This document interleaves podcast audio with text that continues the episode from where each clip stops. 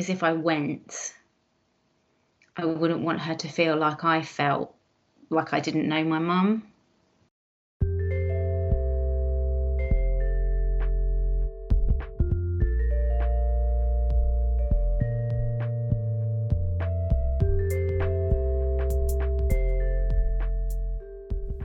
Hi, this is Mary May. Welcome to One of One, a podcast made by and for only children. What happens when we lose a parent at a young age? How does it impact our outlook on parenthood and what we want to leave behind for our children? My guest today, Emma Reynolds, was only 15 when she lost her mom, and theirs had been a tumultuous mother daughter relationship. Now that Emma is raising a daughter of her own, she sees more of her mother in herself and tries to bring more of the past into her present. Emma's the mom of an angel baby, Jasmine, and a rainbow baby, Amelia. She's married to Simon, who is also an only.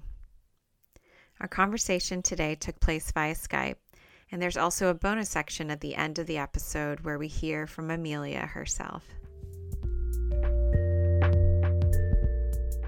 So, Emma, I'd love to hear the story of how you got your name.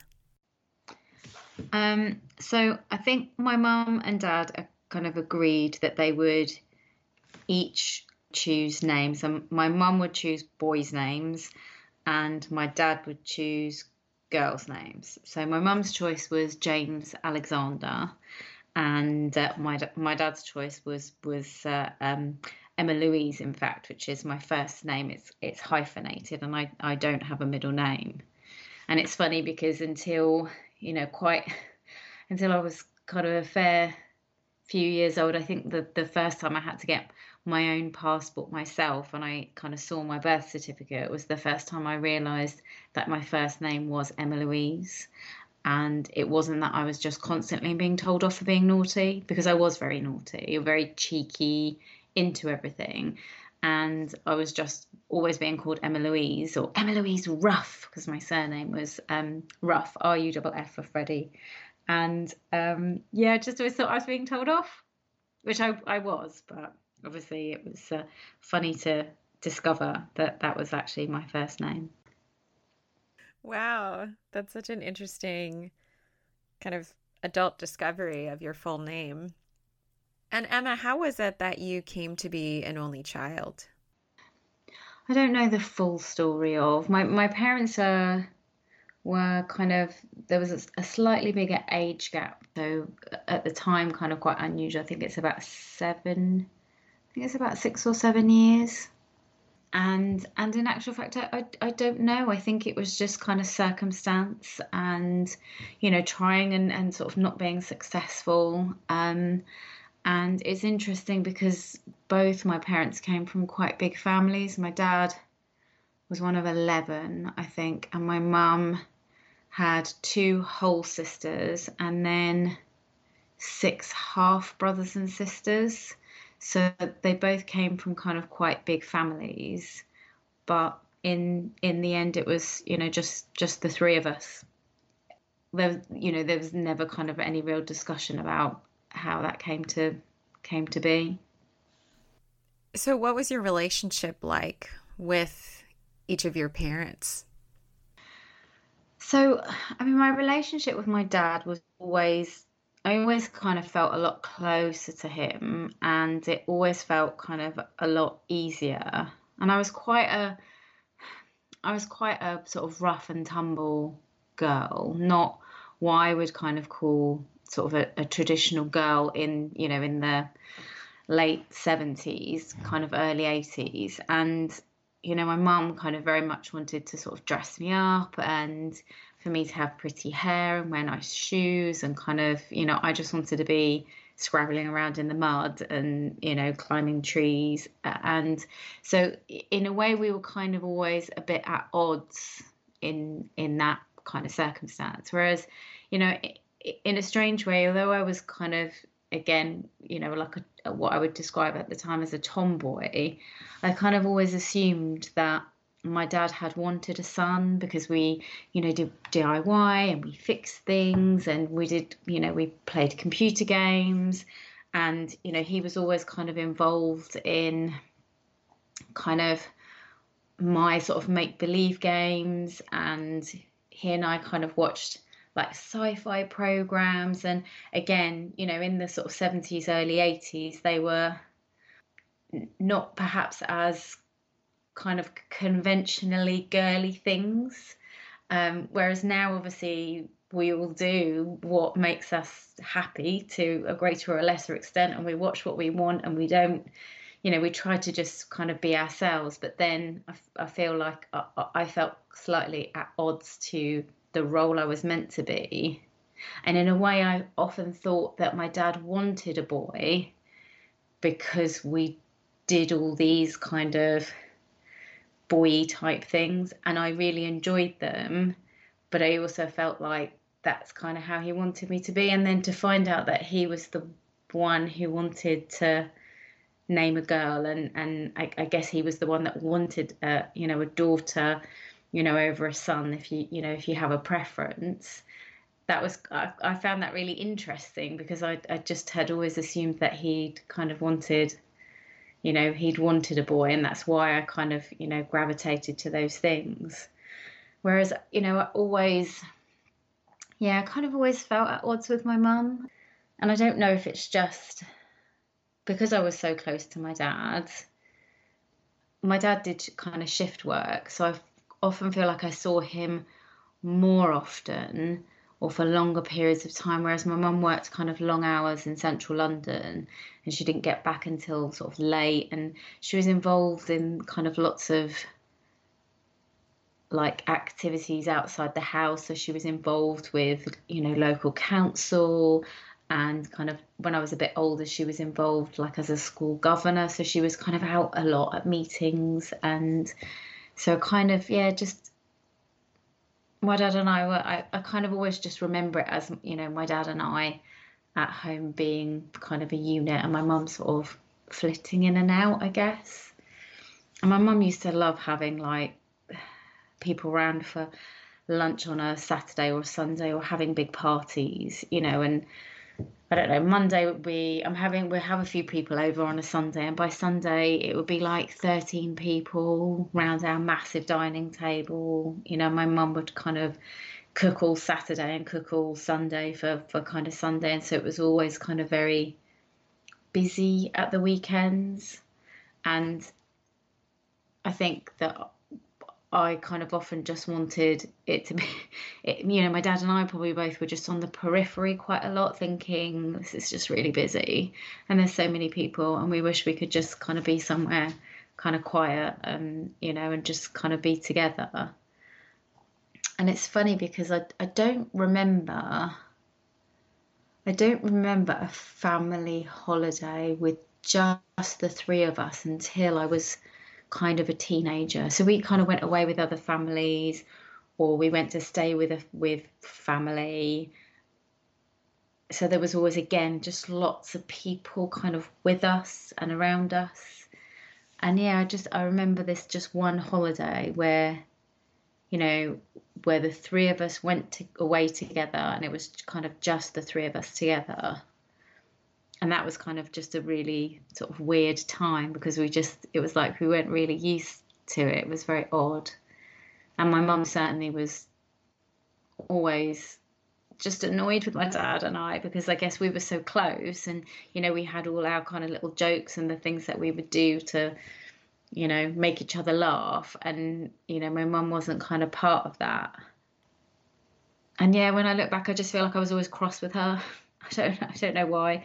Maybe because you know she passed away when I was 15, and so I maybe was already starting to get into that phase, and perhaps had I been older, or you know, obviously had she not kind of passed away, our relationship would have developed, and I probably would look back on those times differently. But they're kind of with her gone, they're just set as I was always just cross with her. That's kind of how I think about it. That's how I kind of view that time in my life.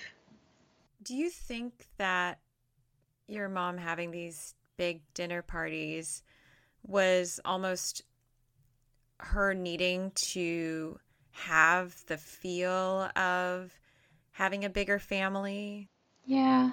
I mean, you know, we lived in a big house and you know, I don't know if if we lived in a big house because there was the thought of a potentially bigger family that that kind of never happened or whether you know we lived in in a big house because it was a status thing. You, know it's it, it, it, whether it was kind of that side of things uh, um or whether it was you know the the thought that there could have been more of us. But yes you know the the, the house was kind of always kind of filled with people and yeah and kind of perhaps you know she, my mum was a very good cook and i think she liked to kind of nurture people.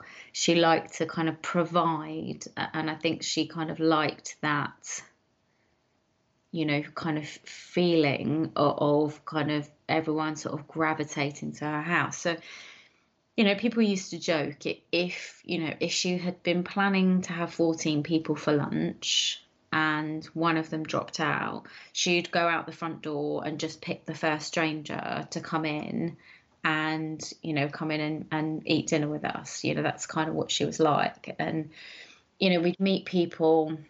We met a couple on the plane home, I think from the family holiday that the three of us went on. Um, and she just got talking to them and invited them to Sunday lunch, and they came. And you know, I don't know if that kind of speaks volumes about her or about them, or you know, just how they gravitated together. And actually, these two completely, you know, this this you know complete these complete strangers who you know my mom may have talked to for like you know i don't know four or five hours on a plane actually thought, yeah, we're going to go around to that lady's house for lunch. You know, she seems really lovely. I'm going to go and see that family. So, you know, maybe, it was having come from sort of bigger families. Maybe, or for her, from her point of view, maybe that was kind of her wanting, you know, to have the house sort of full all the time. You mentioned earlier that you lost your mom. How old were you when that happened? So it was, I was 15 um, and it was my kind of GCSE year. So here that's kind of back then like the, the, the sort of the, the fifth form and she'd been quite sick for maybe well she'd, she'd been sick for, for maybe two years she'd had treatment for a lump in her breast, and I think she found that in 88. And then I went away in the summer of 89 to stay with family in America. And um, I, I kind of remember ringing, you know, ringing home at the kind of allotted times, and it was always my dad that answered. And you know, your mum's out, she's late. You know, she's late from work. She's gone to this committee meeting. You know, I didn't really think anything of it. And when I got home, my dad said that she'd been really sick in hospital that whole kind of summer that I'd been away. And, you know, I was absolutely furious that kind of nobody, like my family, kind of all knew, and I was the only one that didn't know kind of what was going on. And, and I was, you know, I was really cross. And then, in, you know, at the same time, I was kind of quite relieved to not have had to kind of live through that time um, and and just kind of you know be at the hospital, kind of watching her, um, uh, and then so that that autumn we spent a lot of time kind of in the hospital, um, you know, back and forward um, from school um, in the afternoons, and then she came home. I think kind of late autumn and I, you know, I, I don't think I necessarily kind of realised that that was kind of it. That was that was the kind of the end journey. So she came home and you know we just sort of cared for her at home and we had a nurse and we had a friend who came to kind of nurse her and take care of her um, and yeah so she she we had christmas and and again the house was just always kind of full of people which you know uh, uh, you know on reflection during that time you know was was the right thing you know people coming to see her and visiting her but again kind of we were my dad and I were kind of pushed to the periphery as hosts, you know, constantly kind of making tea and biscuits and, you know, kind of feeling like intruders in our own home. It just, it was a very, very kind of strange time. So yeah, so we kind of saw in the new year, and she passed away in in the January. Um, so you know, she she kind of died at home, which I think was kind of always always the plan that she'd kind of come home for palliative care rather than you know that she was kind of getting better and she just wanted to be at home, which I don't. Again, I don't think I really, I don't think I really realised until it actually, until she'd gone that that's what was happening. And during the time that she was home on palliative care, did your relationship change at all with her? So I think that um, I had a conversation with my dad like some years later, um, and he said to me that he that she didn't ever believe that she was going to die. She didn't ever believe that that this was the end. So she actually wasn't prepared for it. Um, and she kept really sort of denying that it was happening. So to the point that there wasn't really any room towards the end to kind of to really change anything. So all of her energy kind of went into sort of fighting and kind of just sort of staying alive. But there was just no kind of energy or, or sort of space for, for anything else. So, you know, even the people that came, you know, my my you know, would have, would have been kind of my aunts and uncles or my mum's close friends, kind of never, and even my dad, we never really, we never really approached the conversation like this is we're coming to the end, or not that I remember, you know, we're coming to the end and we need to be kind of prepared for this. Um, because I still feel like it, it, it sort of came as a shock. And I, I, you know, still to this day, I find it challenging that there was no kind of grand gesture from her. You know, I've seen movies, and you know, you have kind of a romantic notion that you know there is going to be this kind of opportunity to say the things that you haven't said, to make your peace with things, to leave a letter, you know, to leave kind of some sort of you know secret legacy that pops up like later, you know, and kind of makes it all okay, you know, a, a, kind of a goodbye. And there was just none of that because she never believed she was going to go.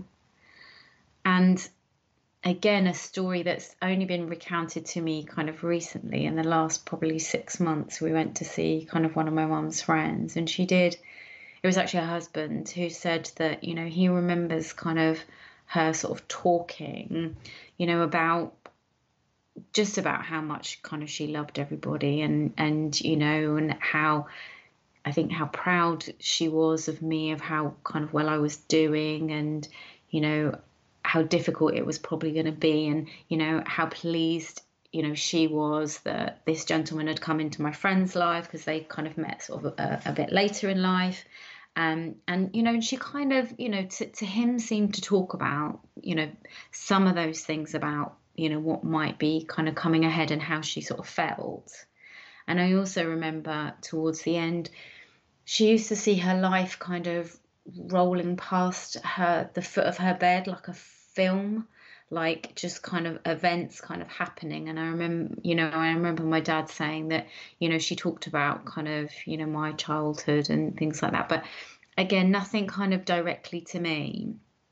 And again, another kind of family encounter I had where um, one of my cousins um, said to me that when she was in hospital, she had like a poster of pictures of me that she had like stuck up on like the beside her bed so that she could kind of see all the time, but that she hadn't wanted to worry me by the sight of it. And so she always asked the nurses to take it down.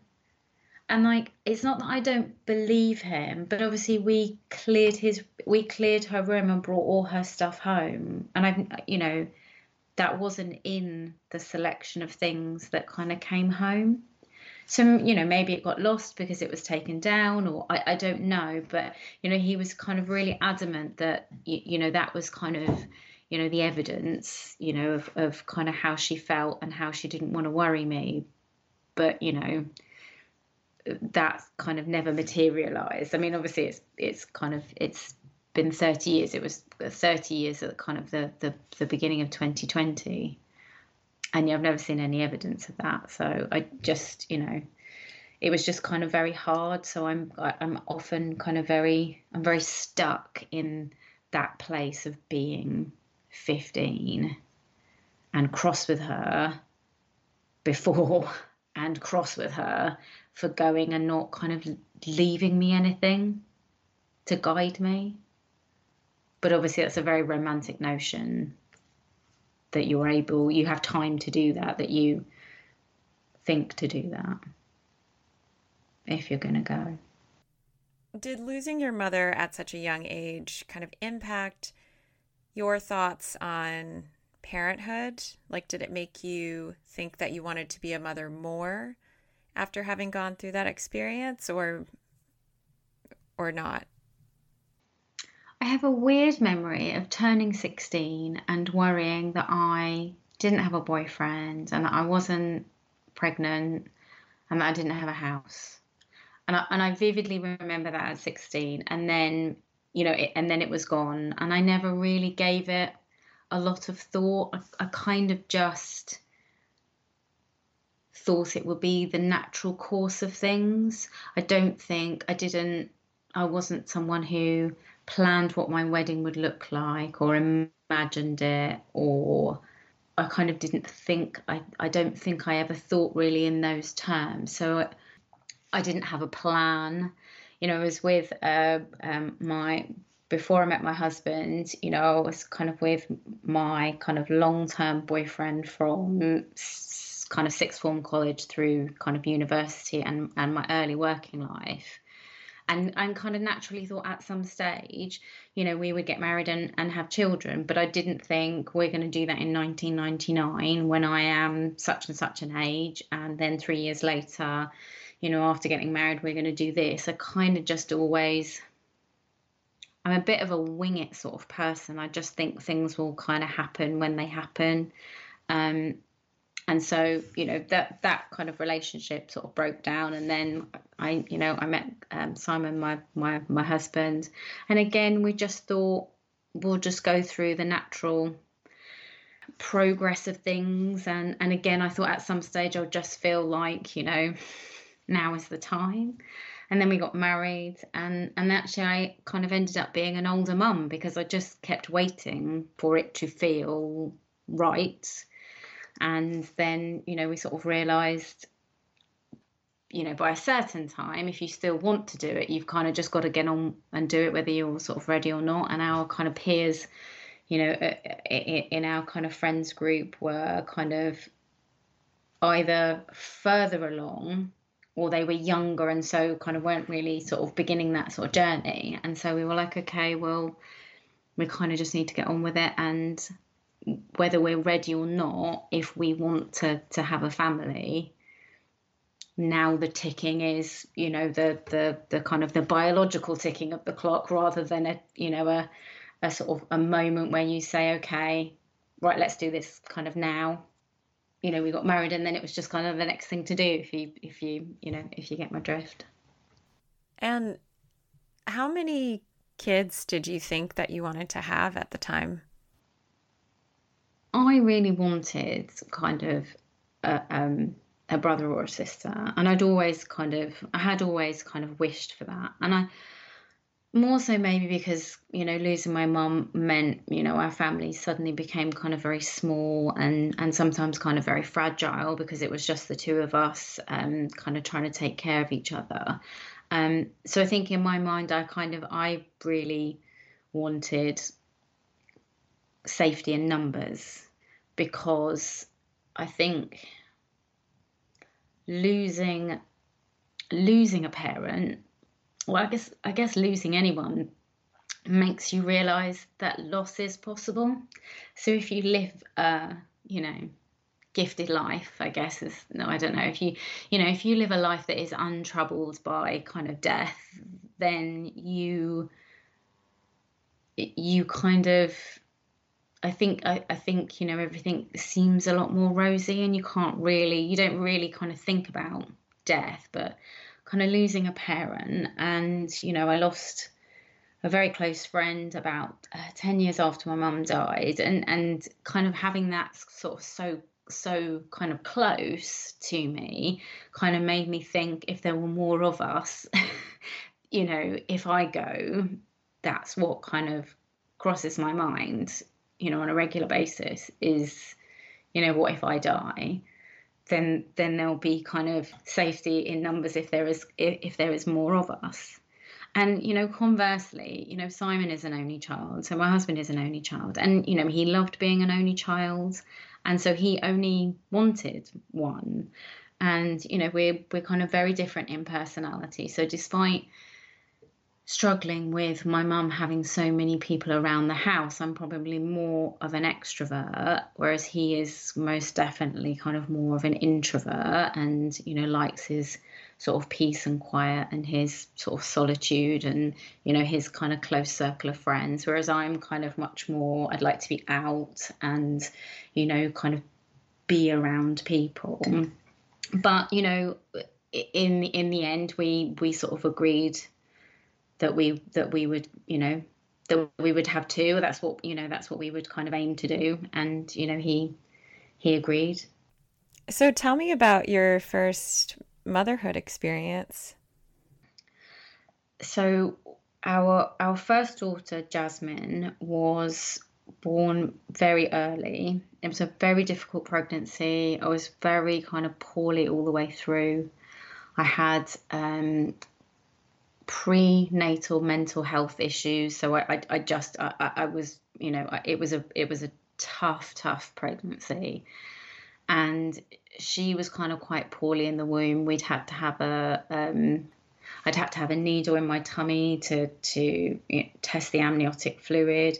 We'd ended up having like a 4D scan because she was born with a cleft lip. Um, and they weren't sure because they couldn't couldn't see whether she whether she was born with a, a cleft palate. But she she came very very early. She came at 25 weeks, 27 weeks. 20, she came 27 weeks and five days, so she was 12 weeks early. And yeah, and we were both kind of really poorly. I had strep B.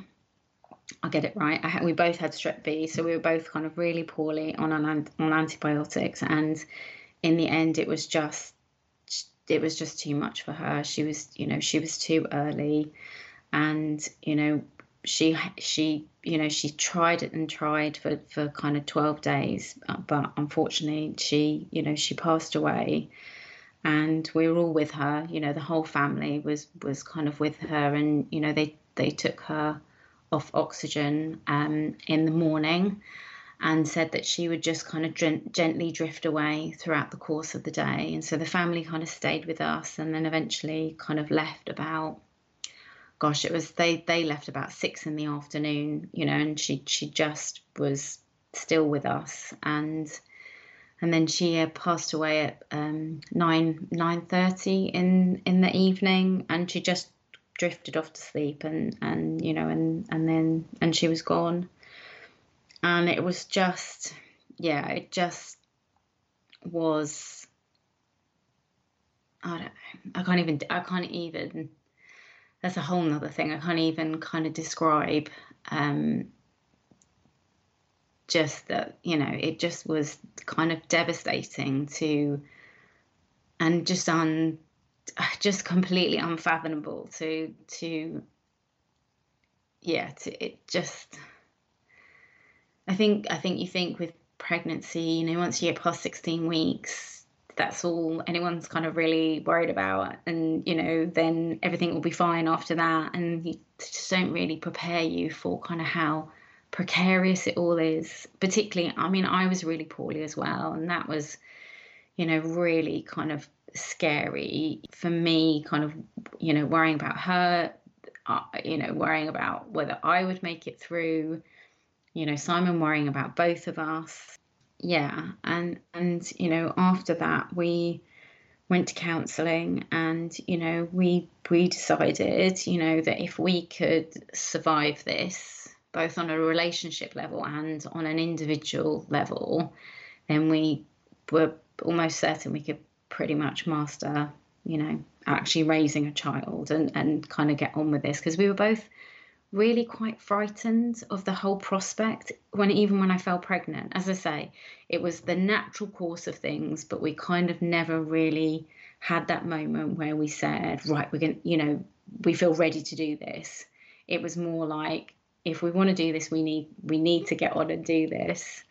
And we kind of came out of the experience. And I remember Simon saying at Jasmine's funeral that, you know, if it taught him anything, it taught him kind of how to survive and that you can kind of go on and you must. And, you know, if I can, you know, if I can do this, I can kind of do anything. And, you know, so yeah, so kind of 18 months later,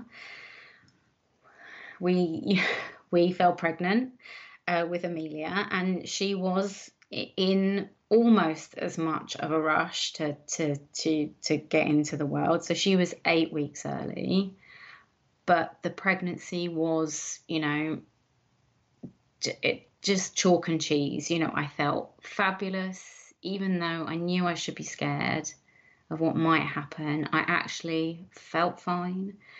I felt fine in my head. I didn't have any kind of sort of mental health issues. I didn't have any anxiety aside from what is appropriate for you know someone who has lost a, a baby and they honestly checked me like it felt like every five minutes I was back in the hospital, you know, being checked for this and that and the other, and and you know, and and it, it was a it was a, a, you know a lovely pregnancy right up until she just kind of started coming really early and you know unexpectedly, um, and we you know we were both poorly again, so I think it probably was Similarly, a, a strep G infection or strep B infection, sorry, that I carry that causes kind of the, the sort of early onset. But you know, she she was absolutely fine, and we didn't stay in hospital for.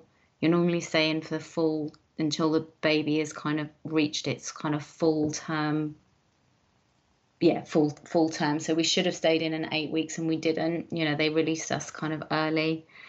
And yeah, you know, we kind of felt that we were just so lucky, you know, to to have her and for her to be healthy and not have any kind of complications from from um, you know from being born premature.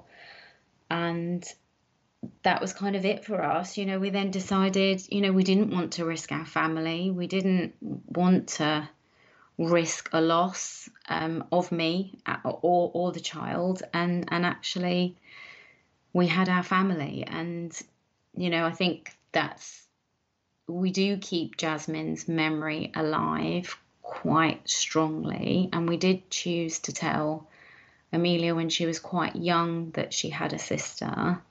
And so we sort of feel, you know, in a funny way, like there are kind of four of us. Um, uh, to the extent that you know sometimes her school friends find it difficult to understand how she talks about her sister as if she's here but she's not. And obviously we've you know she's not.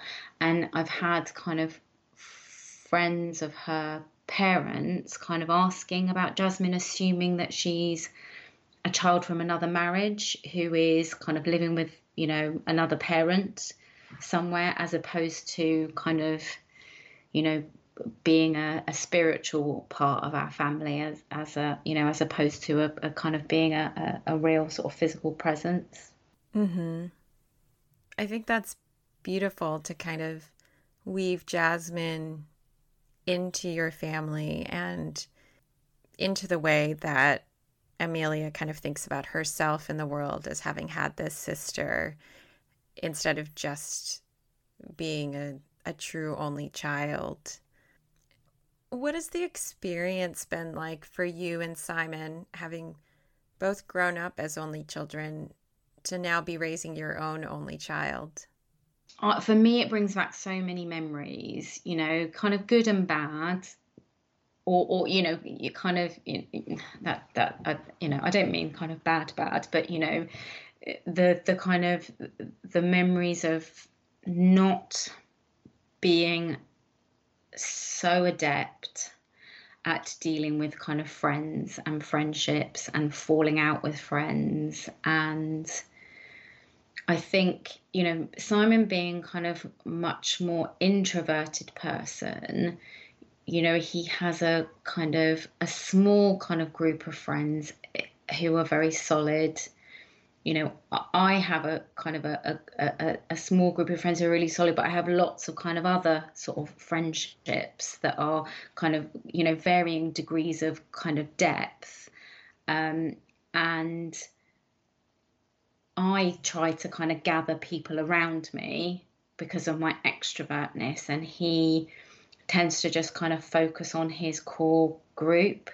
And so sometimes I see in Amelia that focus on one individual person, and it kind of worries me, kind of putting all of that emphasis on that one person because you know when there are difficulties you know it has she got the the you know how can i help her kind of build the capacity to kind of deal with those relationships when they break down when perhaps i don't necessarily have that same understanding those kind of same skills.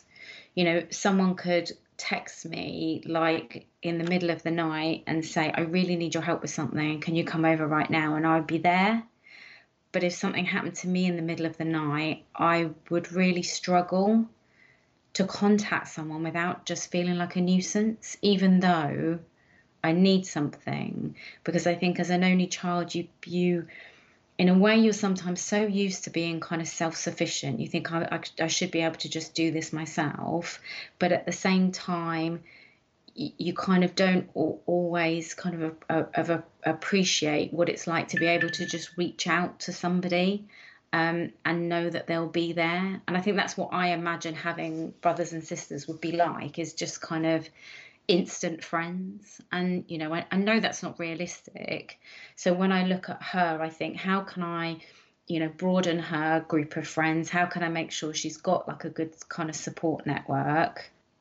and like I, I, guess you know the other thing about being an only is kind of having to take care of yourself and, and keep yourself occupied and sometimes I, I, you know, Simon and I are very involved in her games, and my and my dad too. And actually, that's given me an insight of what my child was like, childhood was like with my dad, because he was very much like on the floor with me in my make believe games, and that's what Simon and I are like. You know, we are kind of down on her level in her games, but I sometimes worry that she has to have someone there and this kind of whole homeschool period that we've had during kind of lockdown where she's had to entertain my, herself.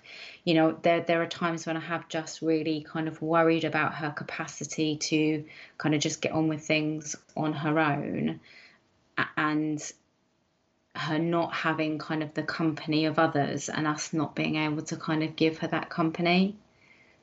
I mean, she's certainly glad to be back at school, but you know i think she's enough like simon in a positive way that she does kind of like her own space. And you know she does like being in her own company. I just feel i feel torn a lot i think you know to, to to trying to equip her and trying to remember what it was like to be me in that time and what i think i would have needed at the time that you were growing up, your mom was kind of bringing all these people into your home. And at the time, it sounds like it was kind of exhausting for you to be around so many people on the weekends. And I wonder if, in addition to maybe bringing in people because your mom wanted that kind of support system or those people around for her needs, if there was ever a sense that maybe she thought since the family unit was so small and maybe fragile that you needed other people and she was bringing she was building that system for your family? I think the constant influx of people it, it, there was just too many. There wasn't kind of there there wasn't it was almost it was almost like a conveyor belt like if you're right you know and i and i see absolutely see where you're coming from. She's filling the house for her but you know she's filling it with children as well for me. But because there were just kind of so many i kind of n- never it was like a really big group of acquaintances but never anyone that kind of sort of sparked a really kind of close relationship in those situations. Because i think whilst the parents were friends, the kids were from all over the place. We were from all different schools, you know. My mum's kind of family all kind of lived in central London, so when the cousins came to us, it wasn't someone that was kind of close by. And, you know, it wasn't that I didn't have like a really close knit group of friends at school. And I would have loved to kind of have them sort of over sort of more. And as I as I got older and you, know I kind of was able to sort of do that as part of those kind of weird, uh, you know, these big events that, that kind of would happen. But it was always very much on her terms. So it would be her adult friends and their kids. But yeah, I, I can absolutely see that that was, you know, potentially that was the, the kind of the intention of filling the house. I'm sure that your mother's passing at such a young age has had a, a number of impacts on your life. Uh, but I wonder in, in what ways has it perhaps more acutely impacted the way that you parent Amelia? I, I do feel like I am always kind of preparing her for me not being here.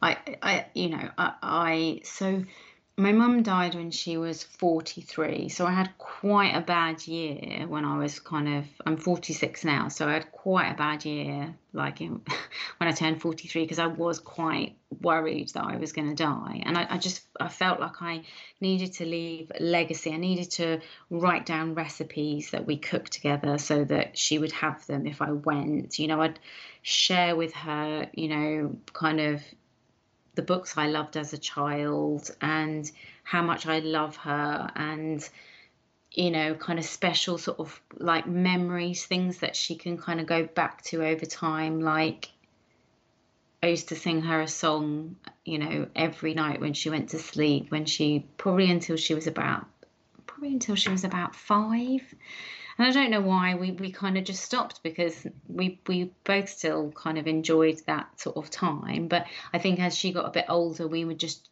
talk about her day at school and that would be t- time for her to kind of download things or tell me like sort of things that had happened in the day that she kind of hadn't thought to tell me like on the school run or you know when we were eating dinner but yeah con- I, I do feel like i'm just constantly preparing her for me not being here. And I, i'm quite you know i'm quite anxious for when she becomes my age. So she's eight and i'm quite anxious for when she kind of turns 15 because i feel like i will see myself again at that age and it will bring back those kind of memories. And i know that that is that is kind of a grief trigger so you know, read you know read kind of various books about kind of the the sort of the grief process. So I'm kind of already preparing myself for for for that for that sort of time, but very much you know feeling like I just want her to know as much about me as possible. I don't, and it because if I went, I wouldn't want her to feel like I felt like I didn't know my mum. And uh, you know, and and over time, I've I've gone through phases of feeling much closer. So, you know, I do feel closer to my mum, and it, you know, I I try to cook things that she used to cook. I've got like her cookery books. I sometimes from the charity shop, I will buy things that were household items from my kind of childhood not household items it's not quite right but you know I'll buy like a particular kind of brand of something, or particularly in charity shops, obviously you find like, you know, the stuff from the 70s or the 80s or, or, whatever. And I'll buy stuff just because it reminds me of her. And, you know, I'm always at my dad's house, like poking around, like, can I have that like plastic spoon because it reminds me of mum? And he's like, yeah, whatever, you know, you're weird. but, you know, I wear her apron to cook. Um, you know, I do still have kind of clothes of hers that I might not wear, but but that I just they're they're kind of I have a very visual memory. I, I have to have I have things, you know, that and and they kind of help sort of ground me into that past. And so, you know, and I share those things with Amelia, you know, this was your grandma's. And again, I try and keep, you know, she is Grandma Sandra. And so I try to, even though she, you know, she wasn't my mum for long, it, it, you know, in, in kind of a real, in a practical sense, if you see what I mean. She wasn't kind of there for long, but I do, do again kind of refer to her as a, as a presence in, in, you know, in our life. And I know, like, I am the absolute spitting image of her uh, to, to the point where, you know, for, for many years, in fact, you know, to this day, you know, if people, you know, come up upon me, you know, unexpectedly, you know, they are like genuinely kind of taken aback when they see me because I look so much like her. You know, people go white sometimes when they just kind of forget and then realize it's kind of me and not her. So, in a way, like I look in the mirror and I think, you know, that's what she would look like, and there, you know, there she is. But I, you know, and, and I, you know the, with the cooking you know with i tried to kind of introduce amelia to the things that my mum tried to introduce me to but i was too cross with her. So she would cook like this wonderful food and she would always kind of try all these exotic kind of traditional recipes. She was half greek and, and half hungarian and so there would be kind of traditional dishes and i was always just like no give me my dad's sausage and mash volcano or you know the salad that looks like a face. That's all i want. You know i was you know whatever you know 11 12 you know and i didn't want to eat hungarian goulash but i you know it, it has a it still has a special place in my heart you know and i want to kind of sh- share that love of cooking that she was obviously trying to share her interest with me when I just kind of wasn't receptive to it at all. So I'm, I'm trying to kind of take that family tradition kind of forward with Amelia. But yeah, I just I don't know because she's not here, and so I don't know. I'm guessing. I guess it. mm-hmm. Well, and in a way, I I think she's almost more present in your life today than it sounds like she was during your adolescence because yeah. you're talking about her you're using things that she's used you're cooking things that she's cooked before. Hmm. well i know we have a special treat. I know that uh, amelia has agreed to come onto this podcast and so uh, i'm excited to speak with her. You ready? Okay Okay. Amelia, my first question for you is I'm curious if you know how you got the name Amelia. Uh, I only remember that it was part of my sister's name. And who's your sister? Jasmine. And did you ever meet Jasmine? No. What do you what do you know about her? Um, no, I don't know. What hmm. happened to her? I actually can't remember. Oh, I can't. Okay. That's okay. Amelia, well, how old are you? Eight. And you're an only child, is that right? Mm-hmm. So, tell me, what's it like to be an eight year old and an only child? It's quite fun, but it's sometimes quite annoying. How so? Because sometimes I need to do something, but I'm in the middle of doing something else, but I need someone else to do something whilst I'm doing the other thing. Do you have an example of this? No. okay, so so you need other people around to kind of help you achieve this greater vision that you have for whatever it is that you're doing. Is that right? Mhm. I see. And um, do you ever, aside from kind of needing people uh, to to help you, do you ever get lonely as an only child? Sometimes. And do you do you ever think about what it would be like to have a sibling? Uh, yeah. I mean, I know you you had Jasmine. Um, is she who you think about if if you had a sibling? Mm Mhm. So like an older sister type? Mhm. Hmm. And what what's your relationship like with your mom and dad? Um. Hmm. Do you want me to leave the room? No. Do you do um, some types of activities more with one parent or, instead of the other? yeah. Like what do you do with your dad? Um, I sometimes go out to play football, and I sometimes play video games.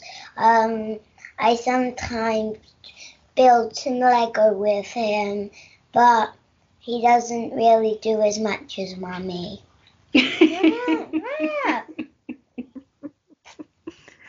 And and what do you mean by that? What does your mom do? She does cooking, sewing, knitting. Um, what else? Uh, she helps me do my homework. And also something that Daddy can do too. But anyway, um, she can. Okay, that's it. I can't think of anything else. What do we do together a lot? In fact, every Sunday. Cook. I did Yeah. say that. Did you? We do Yeah, that's my baking, first don't we? thing. But we do that together, is what I mean. Mm. Mhm. Mhm. Wow. And uh, what was the last thing that you baked together? Uh-huh. Um, muesli muffin. Ooh, that sounds delicious. Okay, Amelia, fi- final question, and then you can enjoy the rest of your evening. Uh, what are you excited for in the coming school term? Um, I'm excited because I haven't seen all my friends in ages, and I'm also excited because I'm gonna lo- I'm gonna learn new things that I didn't learn last year in school. That sounds great. Well, best of luck with school, and I'm so glad that you get to see your friends again, and really appreciate your talking to me today.